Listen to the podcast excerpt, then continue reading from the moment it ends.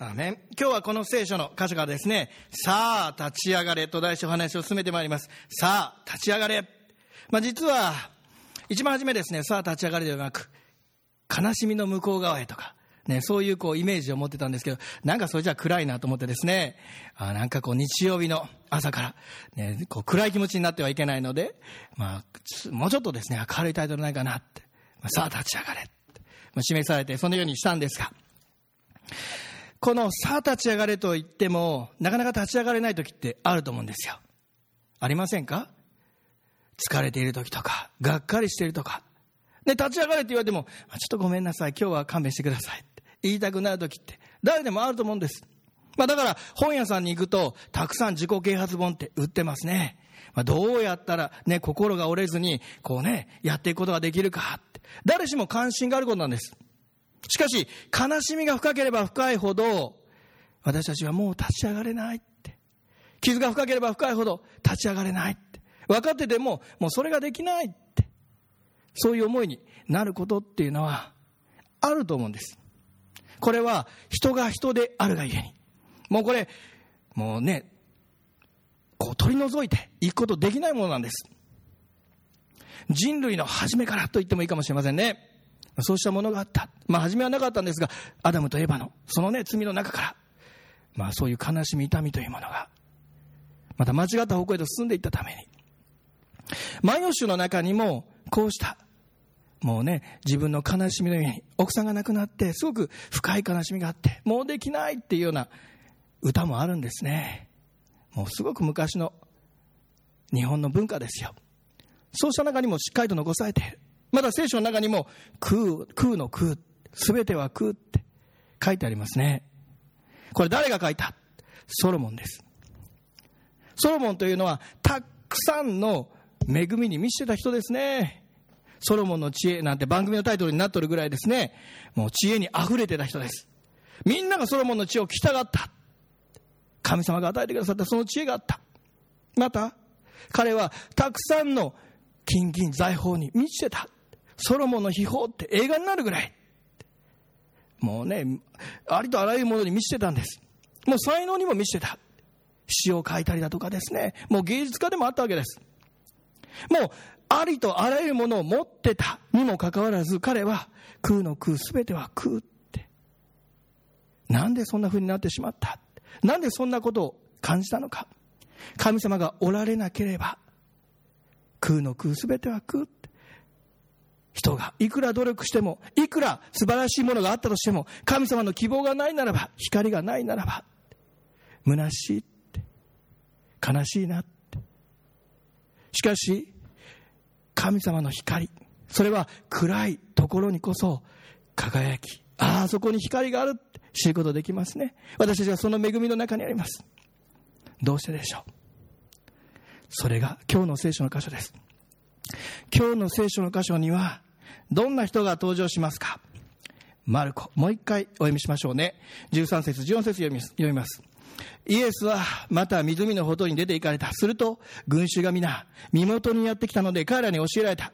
イエスは道を通りながら、アルパエの子レビが酒税所に座っているのをご覧になって、私についてきなさいと言われた。すると彼は立ち上がって従った。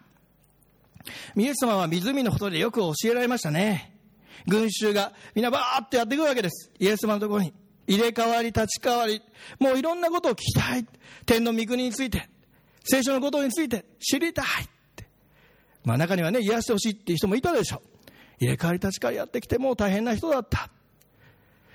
そしてこの湖から、少し移動しながら、歩いておられると、一人の人をご覧になったんです。その人は酒税所に座っていました。この人に向かってイエス様は言われた。私についてきなさい。この人はすぐにその場所を立ち上がって従って行ったんです。この人はレビという人でした。なぜレビは酒税所に座っていたのか。それは彼のお仕事の場所、酒税人だったからです。いつものことなんです。職場のところに座ってたんですね。だから特別珍しいことでなかったかもしれません。珍しいことといえば、彼の前にイエス様が通られたということ。そしてイエス様が声をかけてくださった。彼はその声にすぐに従ったんです。私についてきなさい。酒税所ってこれはどういう場所か、酒税人どういう人か、当時のユダヤ人にとってものすごく嫌われていたお仕事なんです。もうあんな仕事したくない、あんな人にはなりたくない。なんで？ローマの権威で、敵国ですね、自分たちを占領して治めているそのローマの権威で自分たちユダヤ人から税金を取り立てる、もう心を打ったひどいやつだ、ユダヤ人の風上にも置けない。そしてそれだけでなく、ユダヤ人から余分に税金お金取り立てて私腹を肥やしていたからです。だからこの酒税人という人は、喜んでですねなるような仕事じゃないんです。もうしょうがなくこれしかないって、もうこんな方向に人生転んでいってしまった、もうヤクザな仕事なんですよ。レビも初めはそんな仕事したいと思ってなかったでしょう。おそらく彼にも夢や願望があった。でもどんどん挫折をしていって、もうその道がですねもうガタガタになっていったわけです。初めはやる気があったかもしれない。でもガタッガタッガタッ落ちてって心がくじけてしまって、もうダメだ、できない。でもたまにはですねやる気になってやろう。でもダメだ、できない、無理だ。それで彼の心を紛らわせる、それが修善になった。なぜでしょう。劣等感がある、痛みがある、そうしたものを紛らわすのにちょうどいいんです。なぜ？ユダヤ人から嫌われている、こう悪いお仕事というかね、そういうことを除けば自分の心は満足できるんです、させられるんです。たくさん人からお金をせしめるって、この世から言えば裕福だってことですよ。だから俺の人生のステータスはお金だって思っていれば、もうそれでごまかしが効くんです。またローマの権威によって人々からお金を徴収するって、それは権威がそこにあるわけですね。だからユダヤの人たちをみんな従わせてるって、そうしたら満足感を得ることはできるっちゃできるんです。彼はそこに自身を置いた。でも本当の喜びがそれであるのかって言うとないですね。本当に満たされた人生が送れるのか、満たされないですよ。だから彼は酒税所の前に座ってた。満たされないって、たくさんお金があるかもしれない、権威をね振るってみんなが、ね、言うことを聞いてくれるように見えるかもしれない。でも全然喜びがないって、そこにイエス様は通り歩かれて言われたんです。私に従ってきなさい、ついてきなさい。彼は立ち上がったんですよ。この立ち上がるって大事ですね。座ったままいなかったんです、立ち上がったんです。私たちもいろんなことが毎日の中にあるでしょう。がっかりして、もう嫌だ、できない、主は言われるんです。立ち上がれって、私に従ってきなさいって。それは闇雲に住むんじゃなくて御言葉ですよ。イエス様が語られましたその御言葉、従ってきなさい。聖書の言葉に自信を合わせて立ち上がっていく、従っていく。彼はその時言い訳しなかったんです。私にはできないって。主よ、まず私にカウンセリングしてから始めてくださいって。心の痛みがある、人生の失敗がある、その話を聞いてから私はあなたに立ち上がっていきます。ついてきますって言わなかった。すぐに従っていったって。なかなか言いたくなりますよ。どうですか？それをしてから。それがね、解放されてから、問題が解決してからって言いたくなりませんか？例えば、日曜日に礼拝をする。皆さん喜んでこられる。その時には疲れていて礼拝したくないって思いもあるでしょう。でも、礼拝に来る時にその疲れを横に置くじゃないですか。そうですね。また、賛美する時に問題があるかもしれません。いろんな人生についての痛みがあるかもしれません。でもそれを横に置いて礼拝しますね。まず神様に心から賛美をする。その時に喜びに満ちてまた主に触れられて、その問題が問題でなくなる。でも私たちがもし問題を先に持ってきて、神様はこの問題を解決してくれるなら心から礼拝しますよ。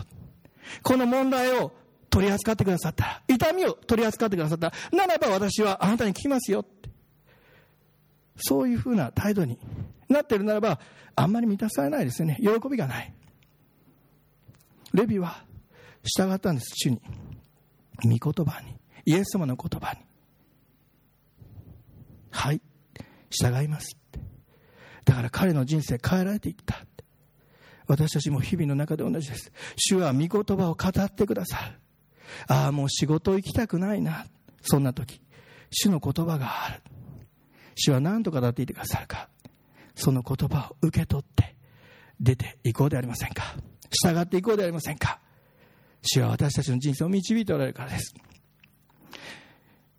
ノルウェーの劇作家イフセンという人がおられたんですが、その方は友人と一緒にですね、ある病院、その精神科のですね、病棟を訪問したんです。そして、1時間余り病院の人たちに案内を受けて、そしてこの中に入院されている方、いろいろお話を聞いたんです。なぜ入院されているのか、どんな心の痛みがあるのか、みんなね、喜んで話してくれたそうです。心開いて、もう人生こんなことあって、もう私はダメだ。あ、そうですか、そうですか。すごくいい時間を過ごすことができた。それでもう帰ろうかっていうような時間の時に、最後に病院の方にこのイフさんは質問したそうです。ちょっとお聞きしたいんですって。どうぞって病院の方が言われると、皆さんすごくいい人に見える。自分の心の痛み、悲しみを素直に表現し、この説明してくれて、なぜ彼らが入院しなければならないのか、私にはちっともわからないんです。なんでですかって率直に聞いたそうですね。そうすると病院の方がおっしゃいました。いや、彼らはですね、いい人なんです。すごくいい人。でもね、一つ問題があるんです。その問題というのは、自分の話しかしないんです。彼らは自分にしか興味がない。人の話は聞かない。人のことには関心がないんです。だから自分のことを話す、そこが問題なんですって。ああ、なるほどなって、そう思われたそうですが、このお話というのは、もちろん病気のゆえに症状がはっきりとこうね、極端に現れている、そういうことはあるかもしれません。そしてこの治療の中で少しずつ変わっていくということがあると思うんですが、でも人すべてそうした性質を持っているんじゃないでしょうか。自分、自分、自分って、自分の目にこう思う、自分の考えはこうだ、自分がこう感じるんだから、自分、自分、自分、自分って。もし私たちが神様の言葉をそのようにも受け取ってしまうなら、おかしな方向に行ってしまう。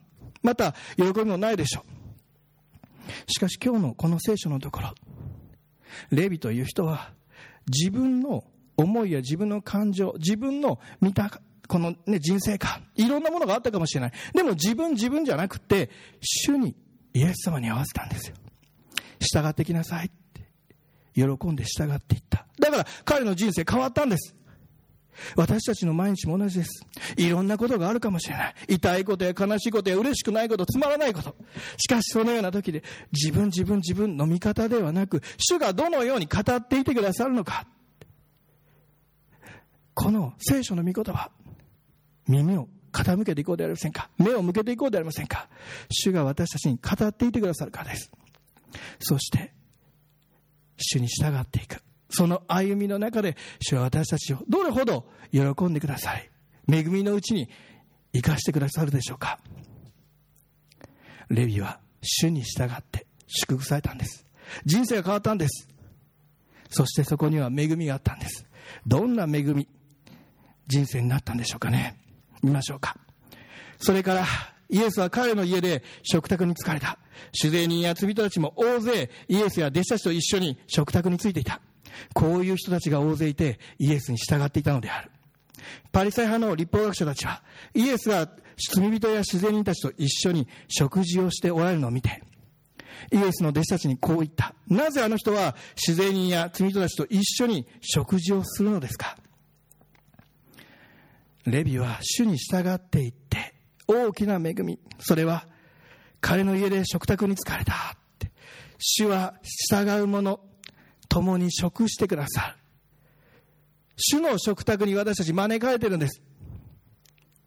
もちろん今日はね、これはレビのお宅だというふうに書いてありますが、そこで良き交わりをし、主に教えられ、そこには罪人たちもいたってありましたね。罪人たちも主に従ったって書いてあるんです。彼らも同じように主を信じて従ったんですよ。信じて変えられていったんですよ。従う人たちだったんです。この世から見れば罪がある、そういう人に見えたかもしれない。でも従って変わったんですよ。だから主と共に食卓についているんです。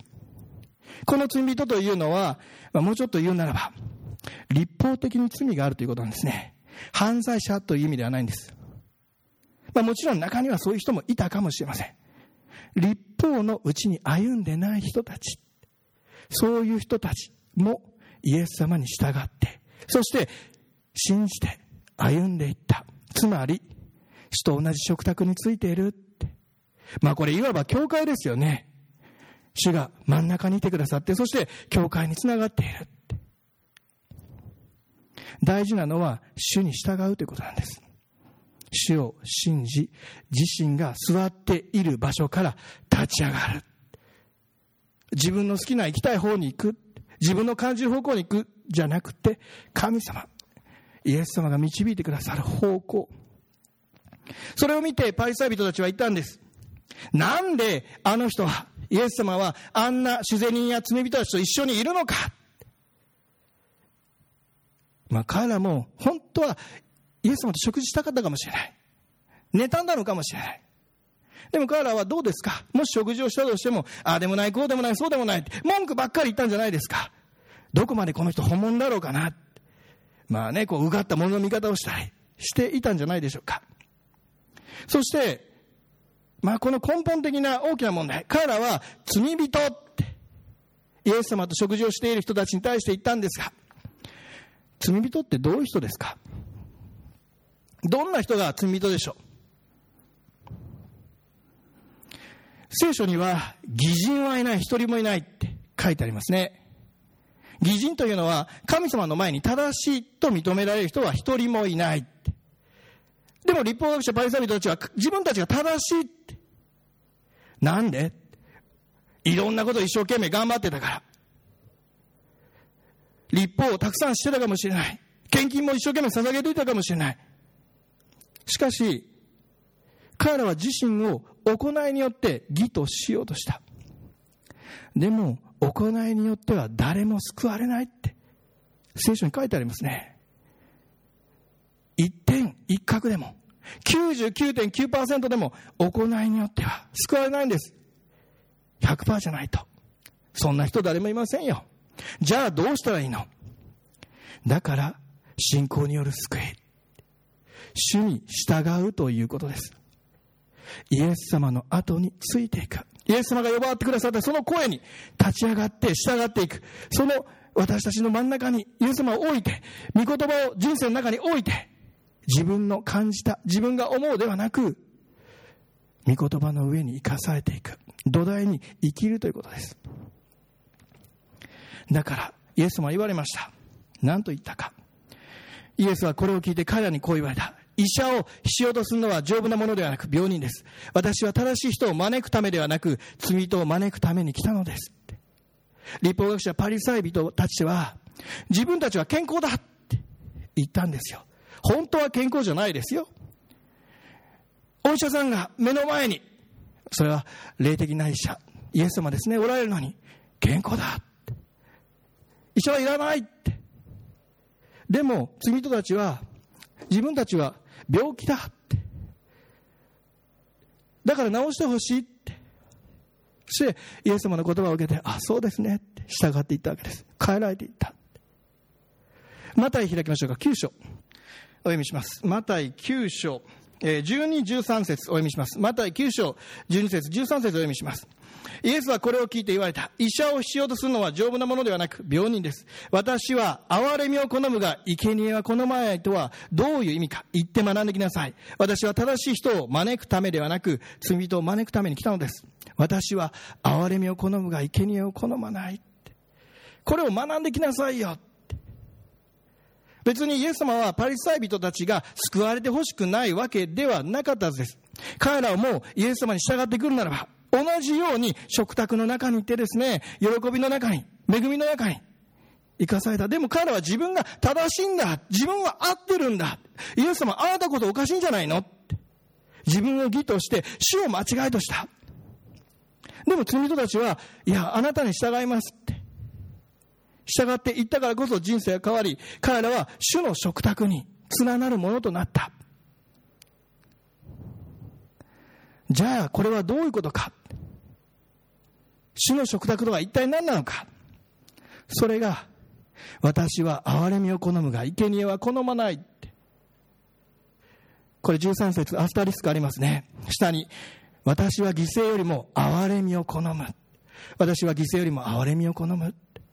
続いてホセア書を開きましょう。6章6節ホセア書6章6節いいですか、お読みいたします。ホセア書6章6節。私は誠実を喜ぶが生贄は喜ばない。全焼の生贄よりむしろ神を知ることを喜ぶ。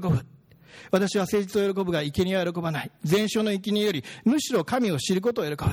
イエス様はこの御言葉を引用されてパリサイ人、律法学者たちに話された。その時にこの誠実っていう言葉、これ誠実じゃなかったですね。どうなってました？憐れみだったですね。憐れみ。これ同じヘブル語でヘセドという言葉なんです。ヘセド。ヘセドと聞いて何か思い出しませんか？覚えていてくださったら感謝ですけど、実はルツ記の中に出てきた言葉ですね。ヘセド、ルツ、そしてナオミはヘセドの恵みの中にあったお話ししました。ヘセドの恵みってどんな恵み、どういうものでしょうか。主はすべての人を愛してくださって恵んでおられる、その恵みではなく特別な恵みなんです、ヘセド。その時に私使った言葉、それは神様がごひいきしてくださる、神様のごひいきという言葉を使いました。なぜか、信じる者にある特別な恵みなんです。神様との関係に生かされているからこそある恵み、それがヘセドだから、ルツもナオミも主に従って歩んで、そして祝福されましたね。恵みを受けましたね。特別な恵み、それがヘセドだから、この憐れみというのは主に従う者のごひいき、主からの私たちのアプローチですね、信じる者へ。そしてこの誠実ってありましたね、6章のところに、6節のところにね、誠実を喜ぶが、この誠実も同じヘセド、同じルツ記の中に、ルツさんが神様を信じて行動したその中で、ボアズという人が、あなたの後の真実は先の真実に勝っています、そう言いました。この真実、これがヘセドなんです。どういうことでしょう。主に従うもの、主に従う歩み、真実を持って、誠実を持って、だから信じる者から神様へのアプローチ、これが真実、誠実なんです。そして信じる者から神様へのアプローチ、これが憐れみなんです、特別性の。それはじゃあどういうことか。真実、誠実とは、むしろ神を知ることを喜ぶ、あるように心から神様を求める、心を尽くし、思いを尽くし、知性を尽くし、全てを尽くして主を愛するという歩み、それを神様は喜んでくださる。罪人だろうと、主税人だろうと、また律法学者であろうと、主は私に従ってきなさい、ついてきなさい、従うならば、御言葉の上に歩むならば、主を心から愛し従っていくならば、主は憐れんでくださる。主は私たちの毎日の中でも同じように呼ばわってください。そして私を愛するか、私に従うか。信仰というのはこの追い風の時はあんまり信仰いらないんですね。背中から押さえてね、わーっと流されていく、そういう時にはあんまり力いない、むしろ流されるままでいい。でも向かい風の時にはすごくいるんですね。逆に向かい風の時には自分の信仰のなさを教えられ、またそれだけでなく自分自身の内側にある、ダークサイドと言いましょうかね、このかつての傷とか弱さを教えられる。しかしここからが本番なんですよ。主はその私たちダークサイドの部分を捨てて、さあ立ち上がりなさい、私に従ってきなさい、おっしゃられるわけです。自身の弱さ、悪習慣、足りなさ、限界、そうした中でそれを捨てて立ち上がりなさい。いろんな言い訳ができるかもしれない。ああでもない、こうでもない、そうでもない、いや自分の目にはこうだ。その時主はどうおっしゃられるか。黙られると思います。そう、あなたがそう思うなら、でも私は憐れみを好むが、生贄は好まない。私が憐れみを好むというのはどういう意味か、学んできなさいよ、律法学者たちにおっしゃったように言われるのではないでしょうか。主を信じることにおいて大切なのは、私たちは罪人であるということなんです。もし罪人であるということを忘れてしまうならば、同じ律法学者と同じ目線に立ってしまってですね、いや神様あなたはこうだ、あなたはそうだ、もういろんなことを好き勝手言ってしまう。イエス様があなたは病人だよ、治してあげたい、おっしゃっても大丈夫、健康だから言ってしまう。だから私たちは罪人であるということを忘れてはいけない。そしてもう一つ忘れていけないことは、主が救ってくださったということです。イエス様が私たちの罪の身代わりとなって十字架にかかって死んでくださり、そして墓に葬られた後に3日目によみがえってくださって、この救いの中に生かされている。だからこそ主に従って歩むことができる、信仰によって主を愛することができる。私たちは、聖書を読む中で、例えばね、旧約だとか、あるいはこうしたイエス様が登場される場面を見たときに、羨ましいなって思うことないですか。目の前でね、イエス様語られて、こう教えられて、律法学者たち見て愚かだなって。またイスラエルの人たちを見て、同じ失敗してバカだなって、旧約の中で思いませんか。あるいは天からね、この荒野でマナが降ってこれば、もっと主に忠実に歩むことができたんじゃないか、そんなふうに思うことありませんか。でも旧約の人たちから見たら、おそらく私たちの方が羨ましいんですよ。旧約の人たちにとって主の言葉って求めていてもわからなかった。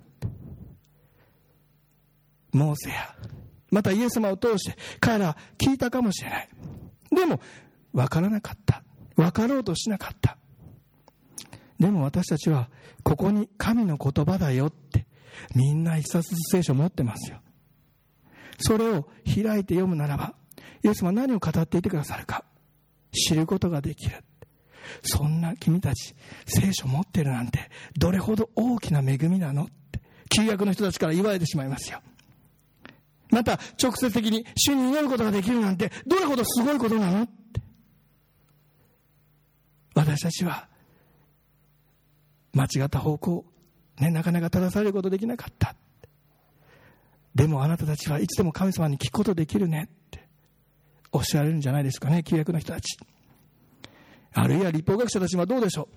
彼ら400年間神様の声らしい声というのはなかったんですよ。旧約の時代、このマラキの後400年暗黒時代があったんです。そしていきなりイエス様来られて、彼らその400年間の間、もう律法を忠実に行ってたって、これすごいことだと思いませんか。でも神様の臨在がなかったんですよ。だから曲がっていってしまったんです。人の考えや文化や伝統になってしまった。主は私たちにも同じように、あなたの中で勝手に文化や伝統にしてないか、人の臨在のこの関係の中に生かされてないか、生かされているならばそれを受け取ることできるだろうって。レビが主に弱って私についてきなさい、立ち上がりなさい言って従っていったように、私たちにも同じように声をかけてくださる。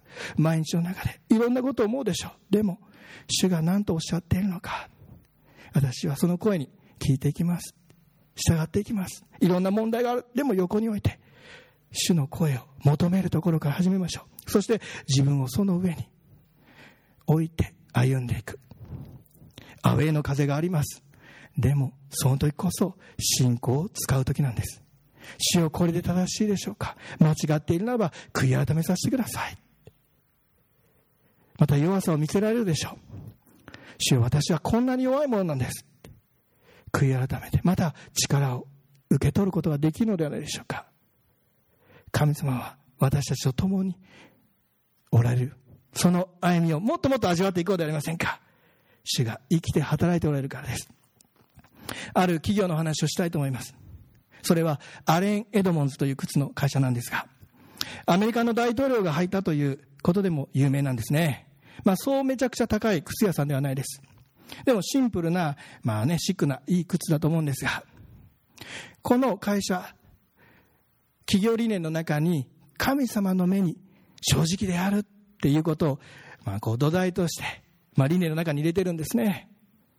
じゃあいつも祝福されていったかって、大統領が入ったならすごいね、儲かってね、もういい会社なんだろうな、経営状況も安定してるんだろうなって思うかもしれませんが、もういろんな中通されてるんです。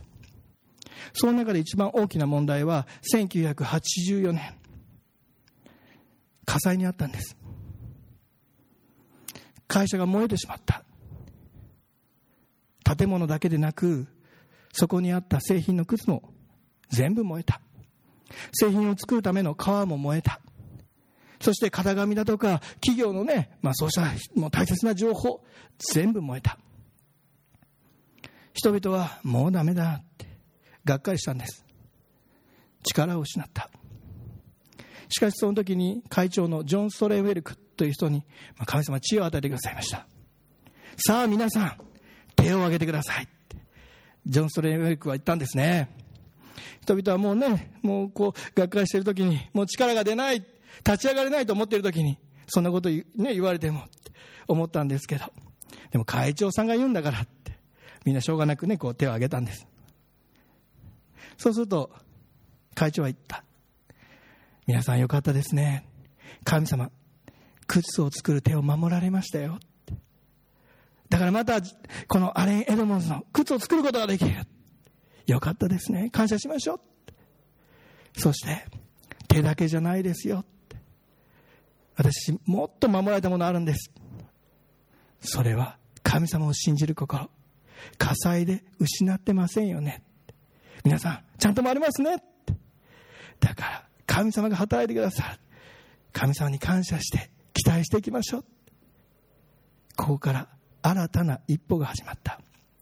私たちの毎日でも、もうがっかりして疲れてもうダメだ、もう何もやる気が起こらない、くじけてしまって、あるいは過去の傷からなかなか踏み出せない。でも主は呼ばわってくださって、立ち上がりなさい。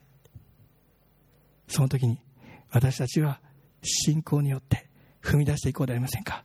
主の御言葉はここにあります。そして聖書の言葉を信じて歩んでいきましょう。主が生きて働いてくださいます。期待を持って歩んでまいりましょう。お祈りいたします。愛する天の父なる神様、あなたは宇宙万物すべてを作られたお方、しかし私たち一人一人を覚えていてくださり、決して小さな存在、いらない存在としてこのように生を受けたものではありません。主のご計画があることを覚えてありがとうございます。